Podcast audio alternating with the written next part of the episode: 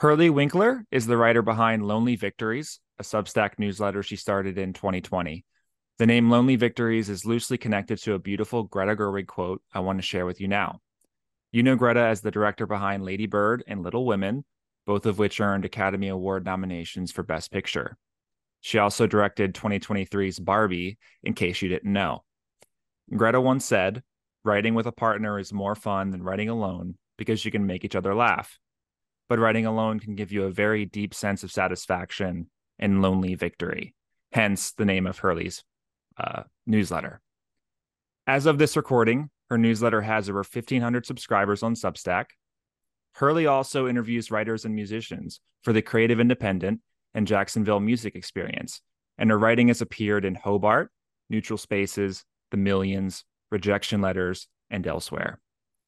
Another cool thing Hurley does is she teaches writing workshops to fiction and nonfiction writers. Some of them are one day workshops, while others can last as long as five weeks. You can find more information about these workshops on the About page for Lonely Victories, which I've linked in the description of this episode. I'm always thrilled to speak to a fellow writer, and I want to extend a very warm welcome to Hurley Winkler for being the very first guest on the Mind of a Writer podcast. So, Hurley, welcome.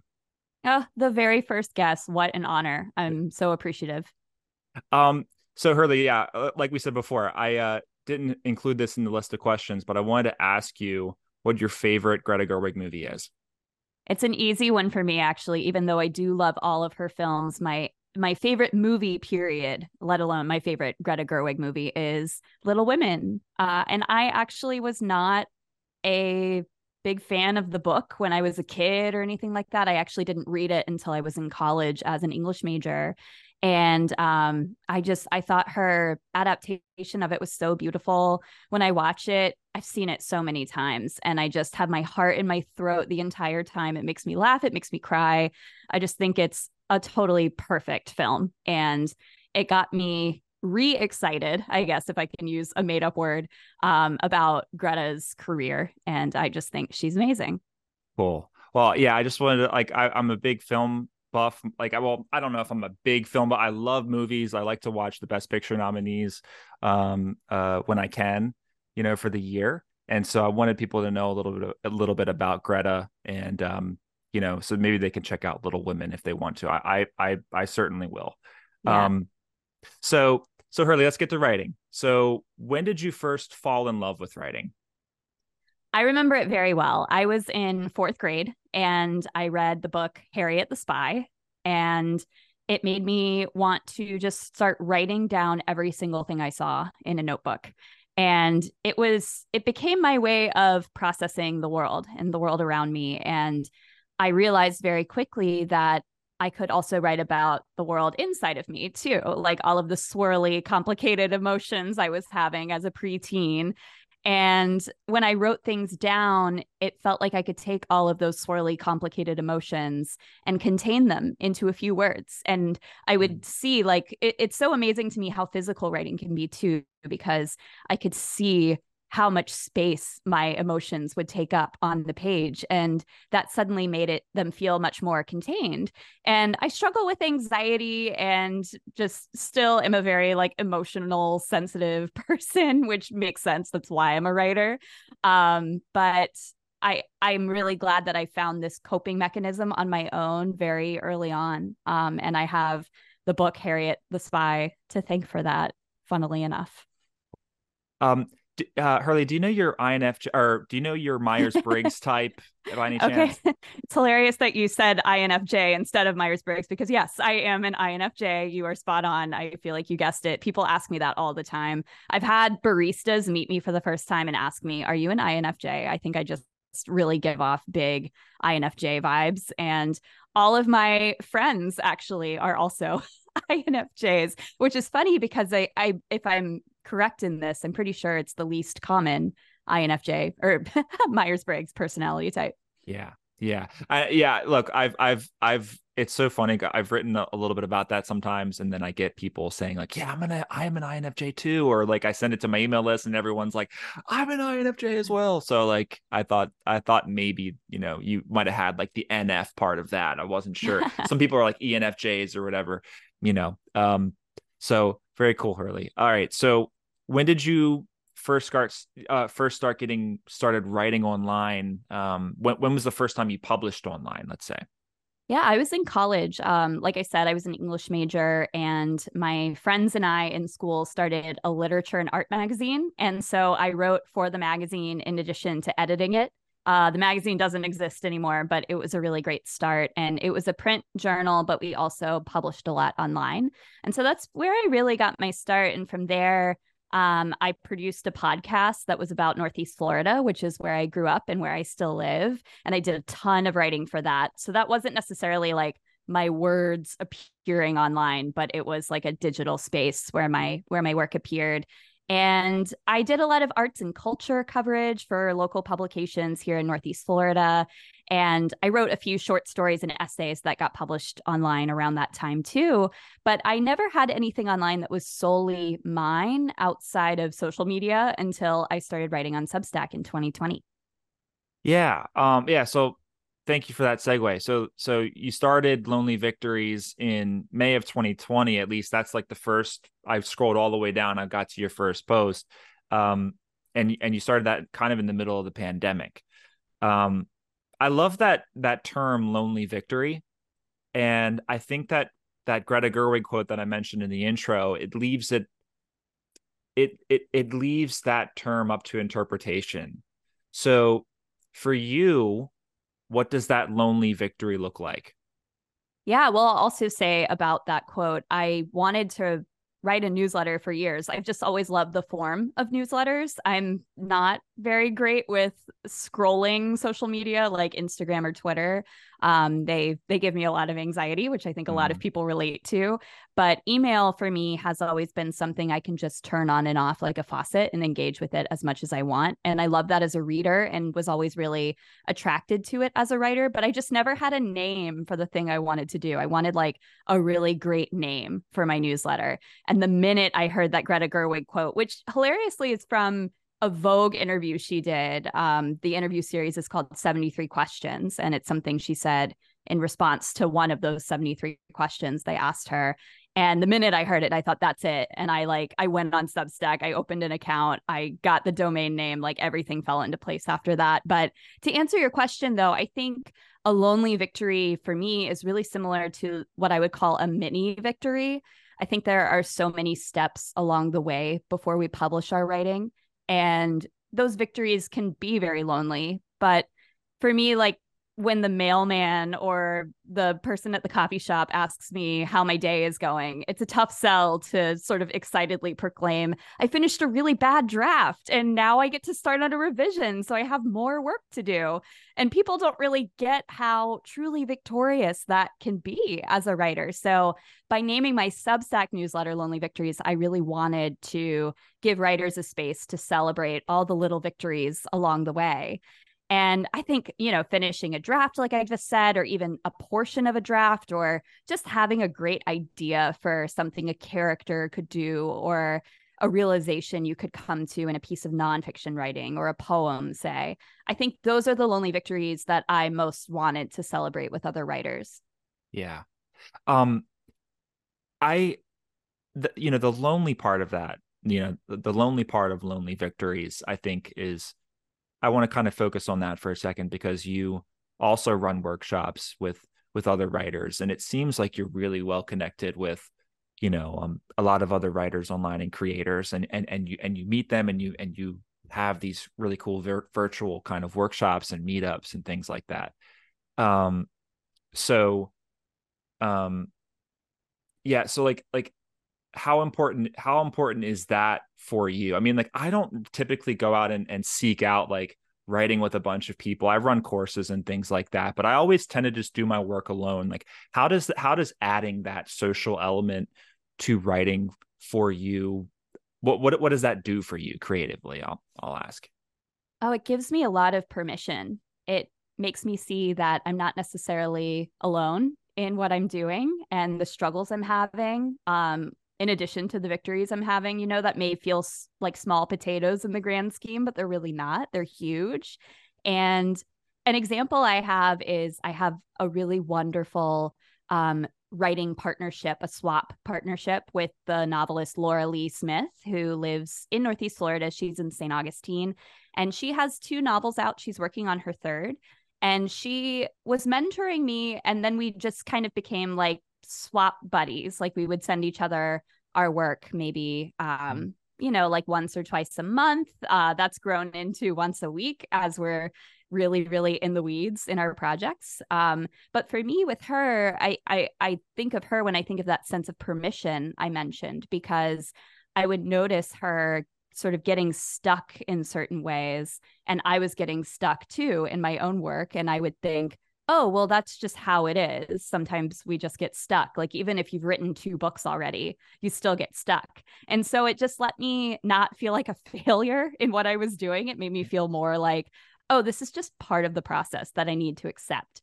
And so by gathering people together in community, whether it's in a workshop, in a meetup, like you mentioned, um, in any sort of online setting where we're either in a Zoom room together or just gathering together through comments or anything like that.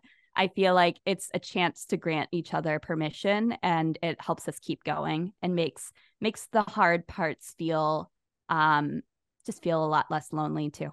Do you ever for me um when I write a piece you know I've I've been in like bookshops, coffee shops, uh, even in airports writing something and like I'll start crying. you know what I mean? As I write things, you know, and I consider I consider those moments for me like when I wrote the best work of my life. Like when I'm when I'm sitting there and I'm just my emotions are just just flooding the page and I'm really feeling like I'm really saying what I need to say and what I what my heart's dying to say. And I kind of wanted to ask you about, you know, when was the when did you write the best work of your life? And how do you judge whether it was the you know quote unquote best work of your life? I for me it really comes down to whether it resonated with me versus whether it resonated with a lot of people who read it. And if i can find the intersection of that that feels like my best work. And undoubtedly it is an essay that i wrote about the covid pandemic um, I wrote it at the rise of the Delta variant when my town mm. had the highest COVID rates in the entire country. And it was an essay about whether to stay put in my hometown of Jacksonville, Florida, where I've lived my whole life, or if it was time to finally leave. And it was a deeply personal piece of writing. It was really, really hard to write. And I actually submitted it to several publications, but no one wanted to publish it. And so I was a little beaten down. I thought, like, oh, I thought I really thought I had something here, something timely, something emotional, which feels like the sweet spot, especially of like internet writing. Um, and at the time, I hadn't opened up paid subscriptions on my Substack, but I decided to put it there anyways. I just, I was like, I want this to live on the internet somewhere, so I'll, I'll put it up. And um, so many people loved it. And I had a little link at the bottom of my Substack at the time that was like a tip me for coffee kind of a link. Like, oh, if you liked what you read, like send me a coffee tip. And so many people Venmoed me, thanking me for that piece of writing. And it feels like the best work of mine because, like I said, it resonated with so many people. And it was also for me just really deeply healing to write it. And so for me, it was a turning point in two ways as as a writer on the internet. First of all, it made me realize that my subscribers wanted to see more personal writing from me on Substack. And at the time, I was really writing more about the craft of writing and less about the process and the emotions of the process. And so that encouraged me to make a big shift in the content I was putting forward. And it also made me realize that my subscribers might be willing to support me monetarily in a way that I did not realize. And that was hugely encouraging. So it just, that one piece of writing just really really helped me in a lot of different ways in my life and i'm i'm really really glad i put it out there. Um i found in my own writing when i'm feeling it the most um i kind of enter into obviously like a state of flow. I'm just i can i can just basically throw out like 2000 words or 1000 words like within a couple hours you know, like one or two hours, just super quick when I'm really in the flow, when I'm really feeling something, when I'm really emotionally invested in whatever I'm writing. Um, and I feel like my heart's really kind of saying what it needs to say. And I also find that when I'm in that moment, my audience tends to react to it in a similar fashion. So like it's kind of like um correlated, right? So when I'm really feeling super emotional about a piece, when I really feel like that's something I, my heart's dying to say, the audience loves it like on an equal kind of scale. You know, when I'm writing something that like my heart doesn't feel super great about, they, you know, they could take it or leave it basically. Have you found that same thing works works for you as well? Is that how it is uh, for you? 110% Tom. I totally agree. And the hard part is how do we access that more? How do we how do we turn on the emotions more? It's not something you can just turn on most of the time. So i find that when i really feel it i have to lean into it and just hope it comes back for me at some point. How do you yeah let's talk about that for a second. So like when i i feel like i go through kind of ebbs and flows as a writer you know and and uh i'll i'll have like a week where i'm just like you know loving it. Uh, I'm I'm I just words are flowing super easily for me. I'm getting I, am getting everything out under the page, and then some weeks it feels like an absolute drag. So, how do you have have, have you found any kind of rituals or you know maybe taking a break like things that you do to kind of get yourself back into that sweet spot for yourself as a writer do you have any tricks or anything like that yeah i'm a really big fan of setting ambitious word count goals when I'm feeling timid or feeling like I'm not entering the emotions in a way I could be. So for me, what that might look like is sitting down in the morning and saying, okay, in the next two hours, I'm going to write a thousand words and like giving myself an assignment. And it's so useful to do that because if I don't, I'll often sort of give up after 300 shallow words of writing and go do something else. But after 300 shallow words, I still have 700 to go. And so I think, okay, how can I make this more interesting then? How can I get a little deeper into into the heat of what I'm trying to say? And that for me is so useful. Like that's that's when I really can enter into emotions I would have avoided if I hadn't done something like that. And then that's where things obviously get really interesting in our writing. Like you said earlier, like readers can always tell if it's your authentic, deep emotions that they're reading. And so if I can dig a little deeper into that, I'm going to, but I have to kind of trick myself into it sometimes. Um, but like you said, I mean, I, I really do. I believe I say that and it sounds really stoic and like I do that all the time. I don't um, that's just a, a strategy to getting into it. I think breaks are very important, but for me, I like to take a break and then not necessarily tell myself, okay, let's take a week and then come back on Monday. I like to tell myself, okay, let's take a week and then um, really objectively reassess, or not objectively, but methodically reassess where we are on Monday, like giving myself an assignment to check in with myself and see, like, okay, do we honestly like really need more break time because that's fine if we do. Uh, but if we feel ready to maybe sit down and write a paragraph, let's try it. And we can always go back to taking a break. Um, Hurley, like it, it if if you can come up with some kind of a number, like think about this, like how many times do you find yourself needing a, a writing break every year? Let's say mm-hmm. for me, I think it's like I need to break like two or three times a year. It kind of happens like that for me, but I would like to, I'm interested to know how, how that is for you.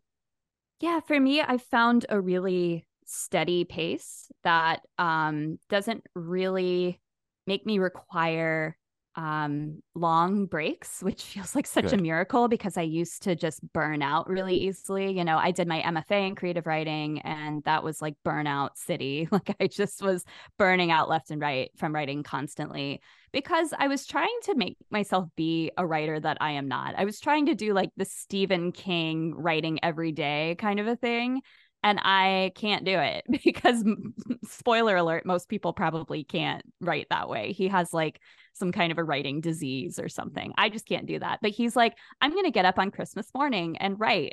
Like, no, yeah. I'm not going to do that, Stephen. Um, so for me, it's a matter of writing usually five days a week and always taking the weekend, without fail. And something that's really um, upheld that for me is being part of an accountability group called the Morning Writing Club that's run by the writer Chelsea Hodson. And it's really simple. It's a Zoom call that meets every weekday morning at 8 a.m. Eastern, 5 a.m. Pacific. Um, Chelsea is on the the West Coast, so um, she's waking up at five. I'm on the East Coast, so I'm logging on at eight. But as a freelancer, it's really essential for me to just have the, those morning hours to put in the work, whether it's on my own projects, which I try to make it my own projects most of the time, versus um, work that is assigned to me. But it is a really excellent place for me to just set aside time for what the writer Cal Newport would refer to as deep work and just have this devoted, uninterrupted writing time in which nothing else is scheduled. I never, ever, ever schedule a meeting during that time if I don't have to. You know, sometimes it comes up, but that's okay. And so I really shoot for five days a week during that time. But sometimes it's four. Sometimes I will take the week off. Like I am taking, you and I are recording this right before the end of the year. And I definitely will be taking the last week of the year off. So um, that's just that's been the pace that works best for me. And so that call, uh, which I'll link, so that call is uh, if if there's some kind of link online, I'll find it that people can sign up for it. Yeah, but um, it's actually just morningwritingclub.com.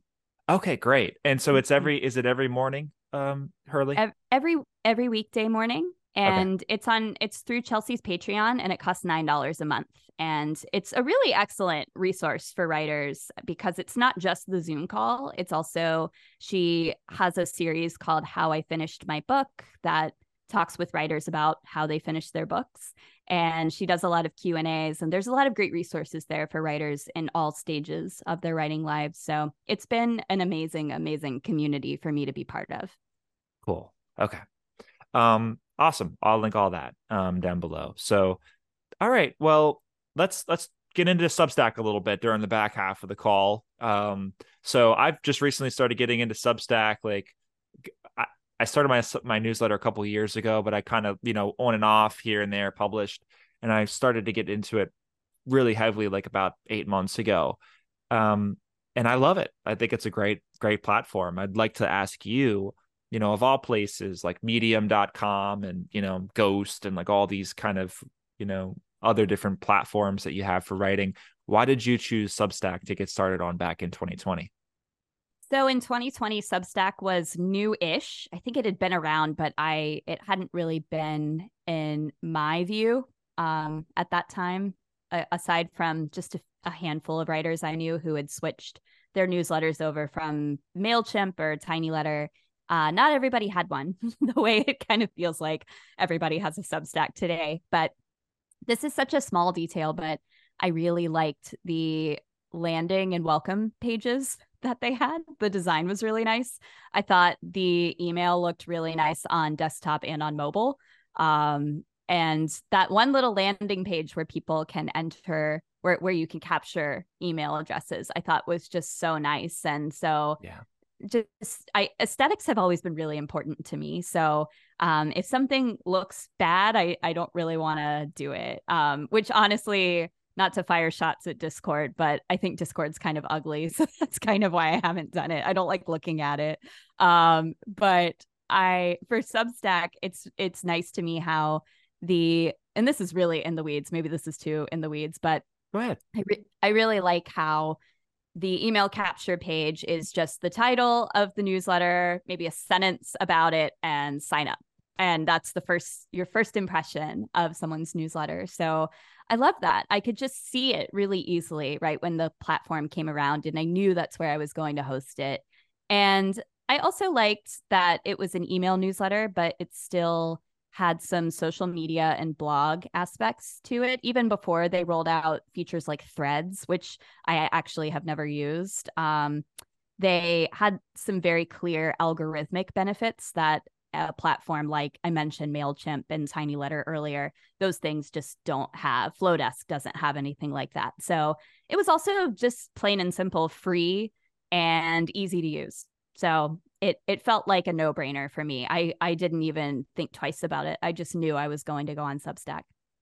Yeah, it's interesting like how it combines a bunch of different things and it's a bunch of different things at once. Like medium.com is just like a blogging platform. It's kind of like maybe have you heard about Medium Hurley? Are you on there at all?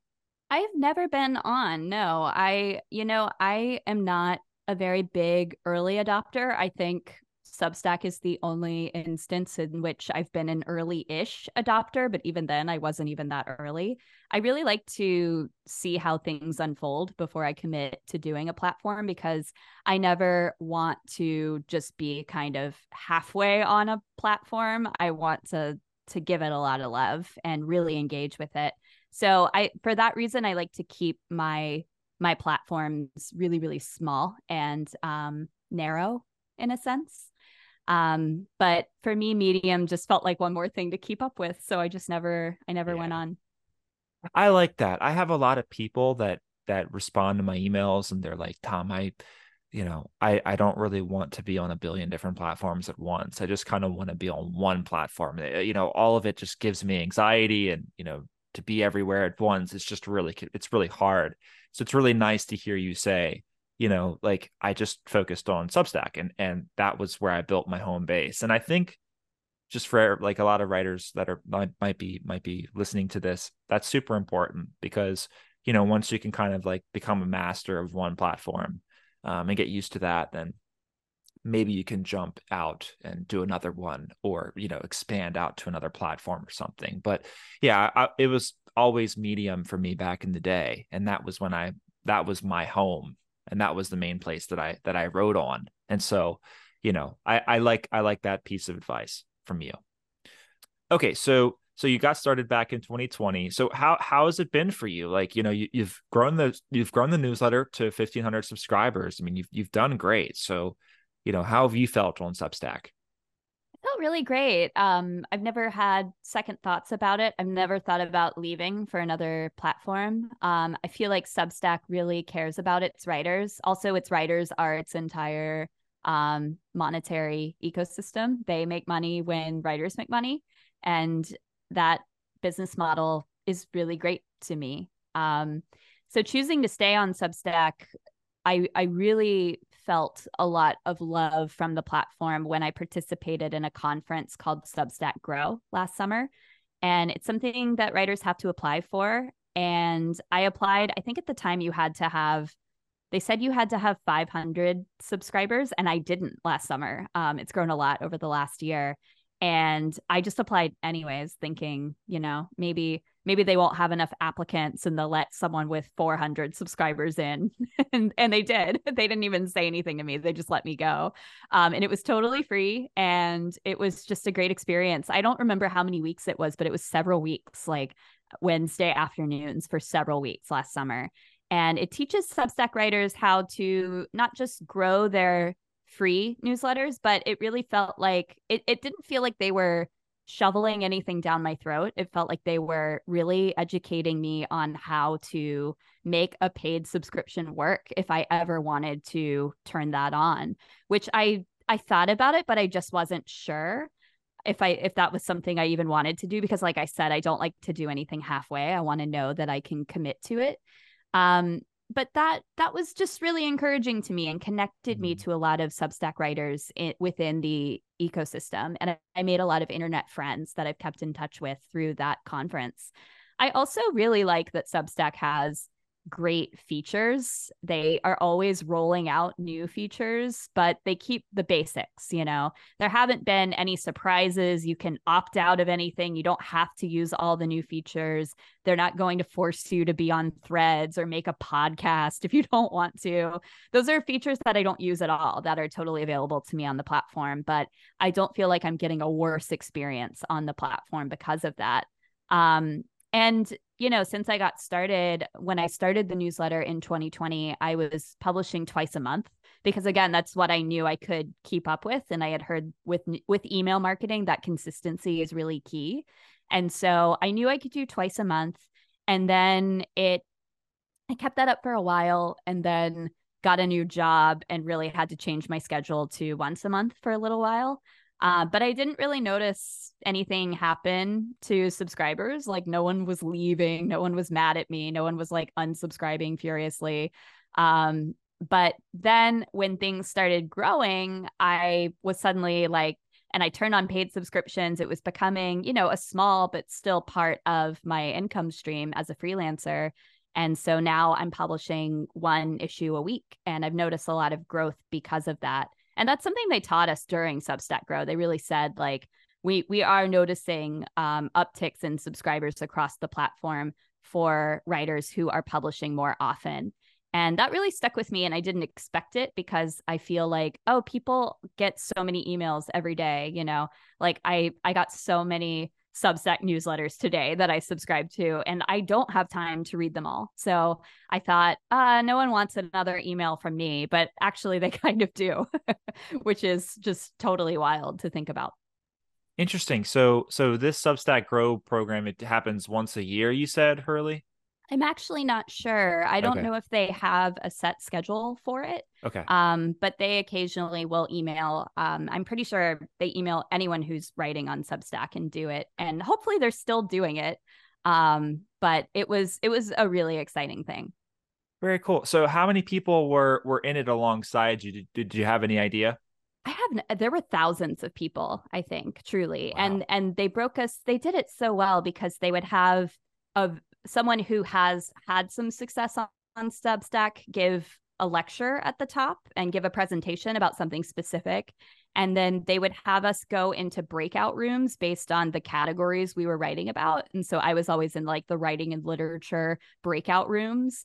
And they would put maybe like six people in the breakout rooms. So we could just kind of they would give us prompts to talk about and ways to brainstorm with each other and it was like an unmonitored thing but i made so many friends all over the world through that like one writer is in australia and i still keep in touch with her very very cool um so that's one of the things that i like about substack is that you know you you i feel like the people there the workers there they are very invested in supporting they're writers, they're creators, and it makes a lot of sense. And I could go down a whole rabbit hole with this, but in the past couple years, I feel like Medium just hasn't really cared as much as um, as much for their writers as Substack has. And I have to say, Substack's done a really great job. I mean, I've I felt really welcomed. I have, I forget who she, what her name was. I think it's Linda at Substack.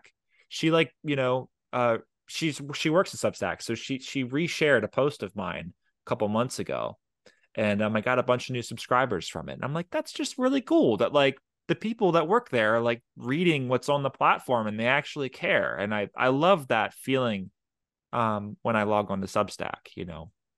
So I had a similar interaction during Substack Grow actually. Um it was being run by Katie who works there. I think she's their like community engagement person and I answered a question or, or asked a question during one of the sessions. And she said, Oh, Hurley, I recognize you. I subscribed to your newsletter. It's so great. And then, you know, I went in and looked at my subscriber list. And yes, indeed, she is subscribing and reading my newsletter um, because email is so great because you can you can see who opens the email. So she was really engaging with it. It felt like in an authentic way. And yeah, that encouragement goes a long way. Yeah, Hurley. Like uh, another thing about Substack, and you know, we're go- I'm going off on rabbit holes here, and but you know, I think a lot of people from from me, I keep mentioning Medium, but I, I love to draw that compare. I want to draw comparisons here so people can understand because people, my audience is just people from Medium.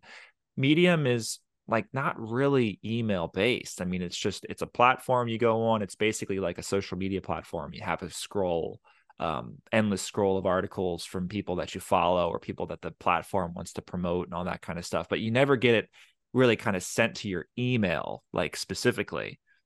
Um, and a lot of people think, you know, in my audience, they're like, I mean, people people really want to subscribe to another newsletter, like they really want to get more emails. And I feel like Substack has proven that yeah they will subscribe if if if if they are getting value from your newsletter. Like what how do you how do you feel about that?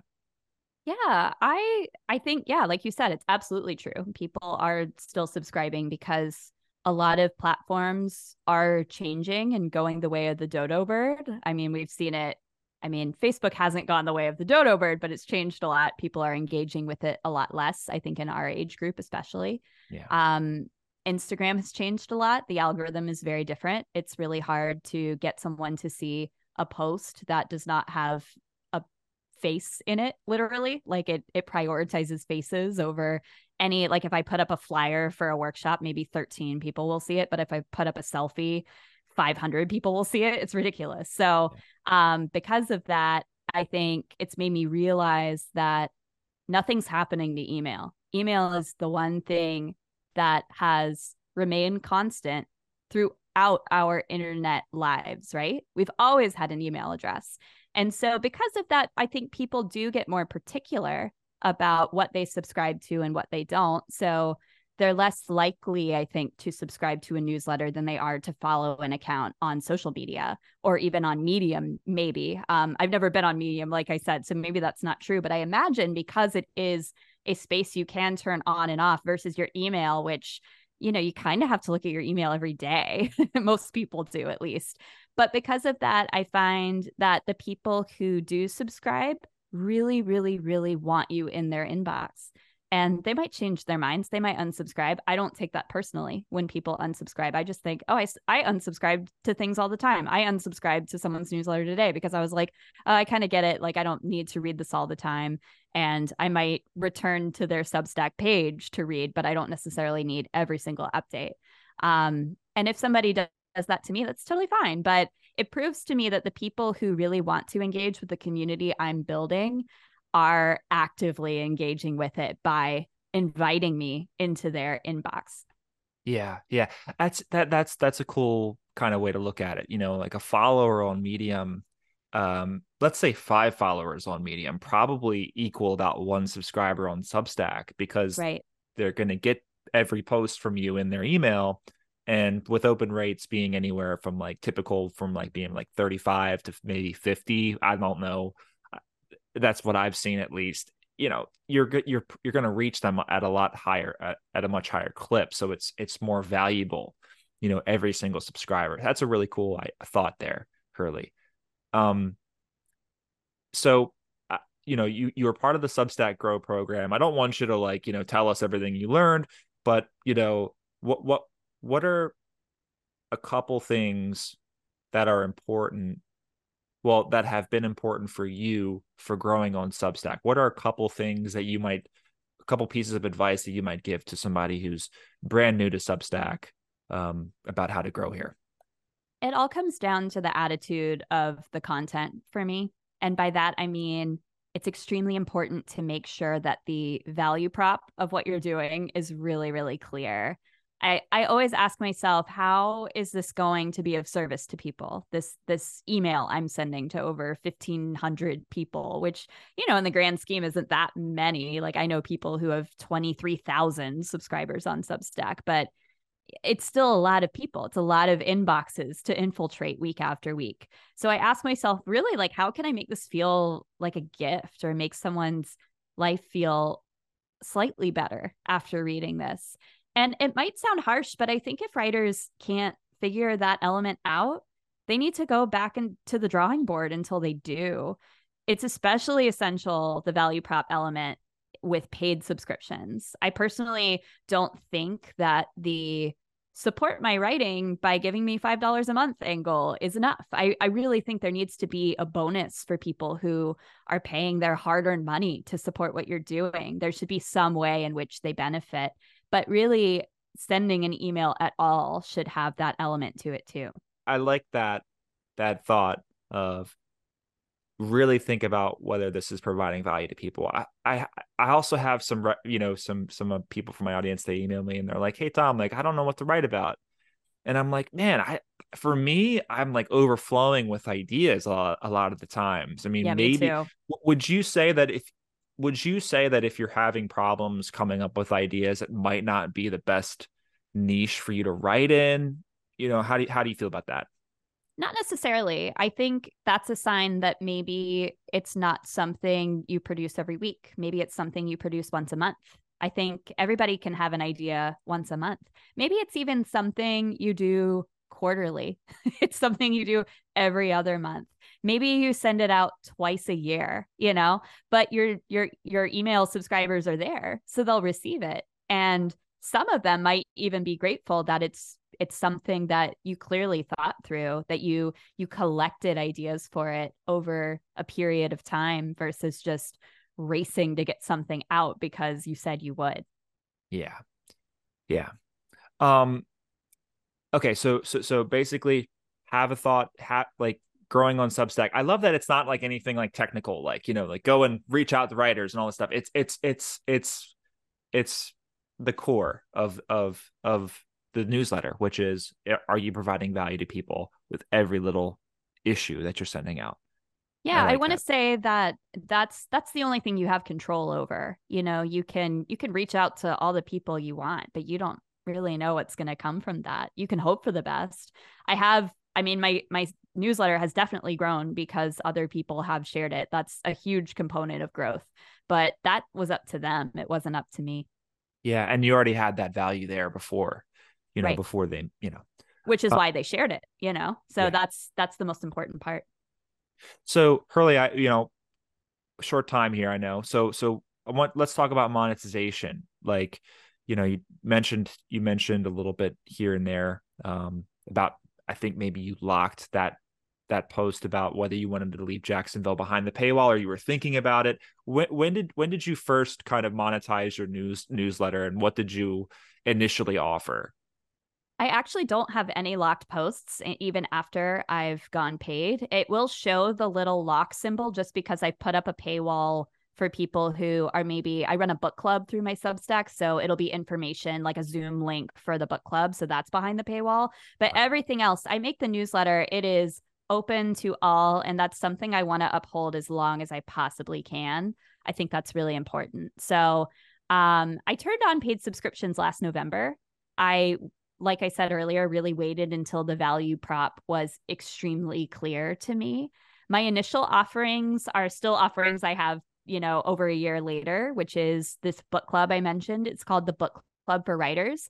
It meets quarterly on Zoom, and all we do is read books about writing and creativity and it's a, a 90 minute zoom call that we have quarterly and it is such a wonderful community and i'm so grateful that people are interested in coming to it because the discussions always fuel me in a really beautiful way i also give paid subscribers 10% off any writing workshop i offer and i will say this you know in some cases students will take more than one workshop and the discount will technically lose me money because eh, you know the the rate at which they were paying to subscribe did not equal or or like the discount was greater than that so mm-hmm. the way i see it though working with returning students really frees me up um, energetically because i know them and their writing after having worked with them before and i have a sense of what their goals are i have a sense of what their weaknesses are and it saves me a lot of time and energy and it's also just really nice to have people in class who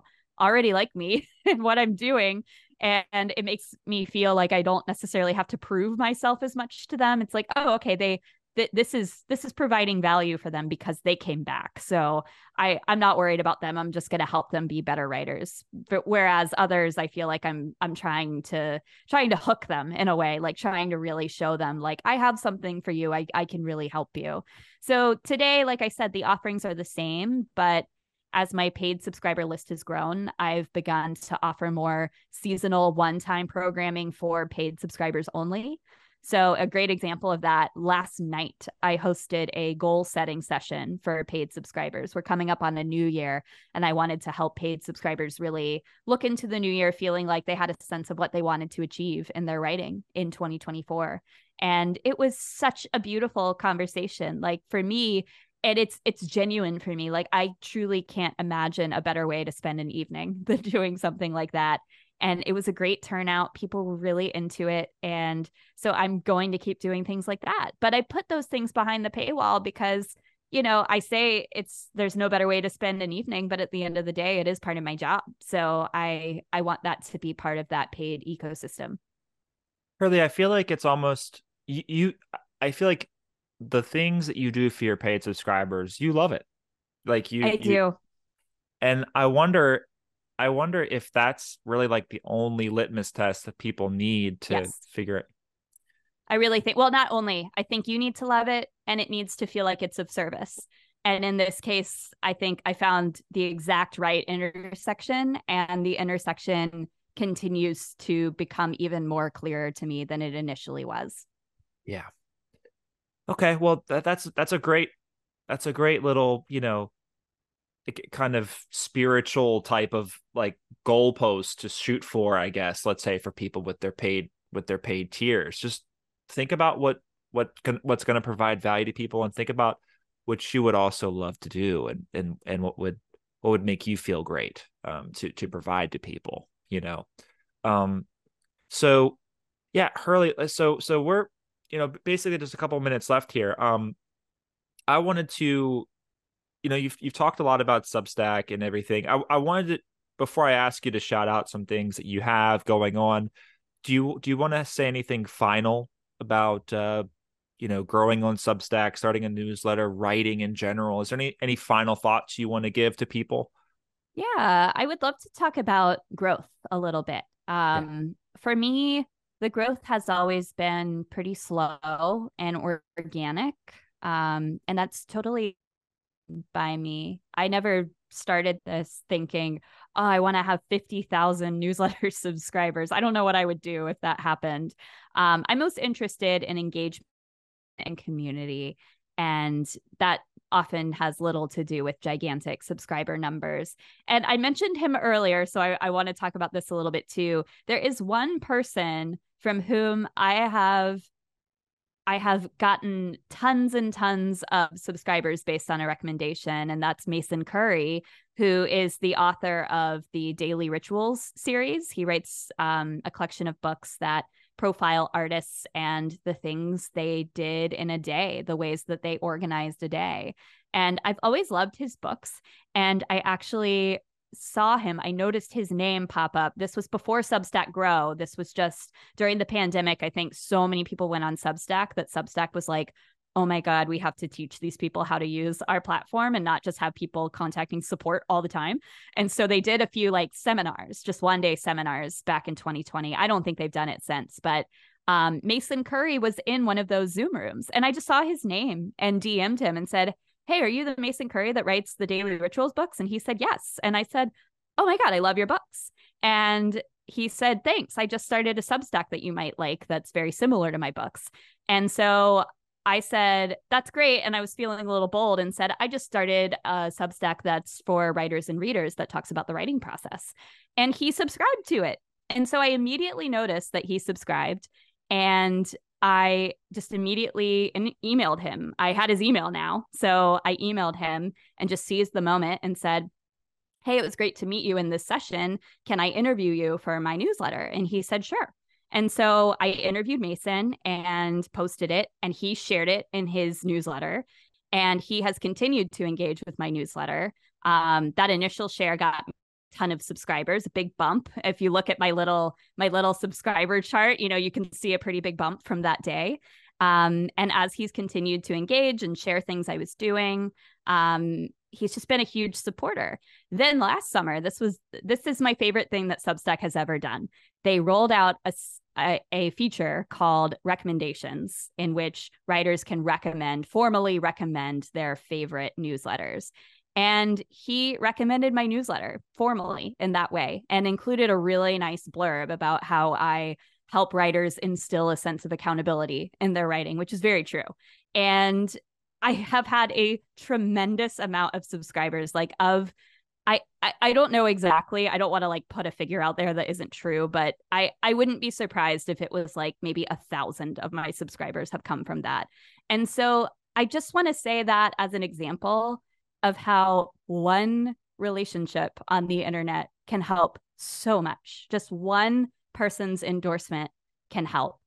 Because you know, like like you said earlier, like is it a matter of talking to other writers? Like yes, and I have gotten, you know, nice subscription numbers from other people sharing my newsletter too, but sometimes sometimes it's just one person that stands out above the rest and I think it is because the intersection of my newsletter and Mason's is so clear. Like we are talking about process and that's so it would be natural that his his subscribers might appreciate what I'm doing as well.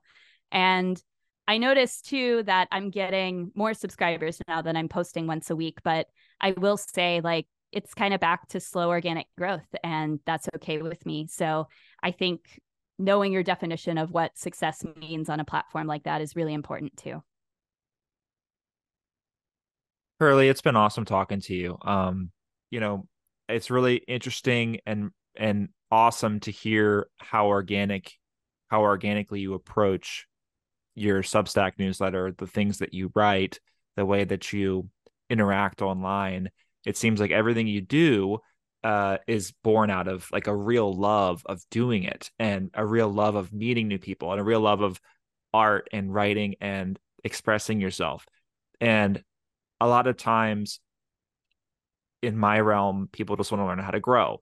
They just want to learn how to do X, Y, and Z. And it's like, yes, like, sure, we do this to grow a little bit as well. so that we can maybe make some money and maybe do this a little more often. Right. But like at the at the core, it's a love of what you're doing. And I really like that you expressed that so well during this conversation. Um, so thank you for that. Um, so I also want to just really quick as yeah, we thank end, you so much for having me. I appreciate it. Yeah. So so really quick as we end here, um, please take a second to shout out, you know, everywhere we can find your writing and, and let us know about any paid programs that you offer. I know you have a couple different things. So just go ahead and this is your this is your moment to shine. Yeah. Sure.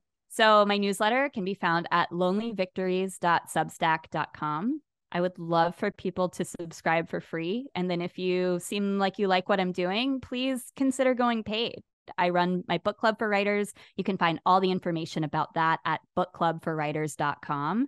We're reading four really amazing books um, about the writing process and about creativity in the new year. So you can see all of that information at bookclubforwriters.com. Uh, if you want to read more of my writing, I have a website. It's hurleywinkler.com. And I'm on Twitter and Instagram at hurleywink. Okay, awesome. Hurley, thank you so much for coming on and being the first guest of the Mind of a Writer podcast. I really appreciate this. I'll never forget this. Thank you so much. It's been such a pleasure, Tom. Thank you for inviting me.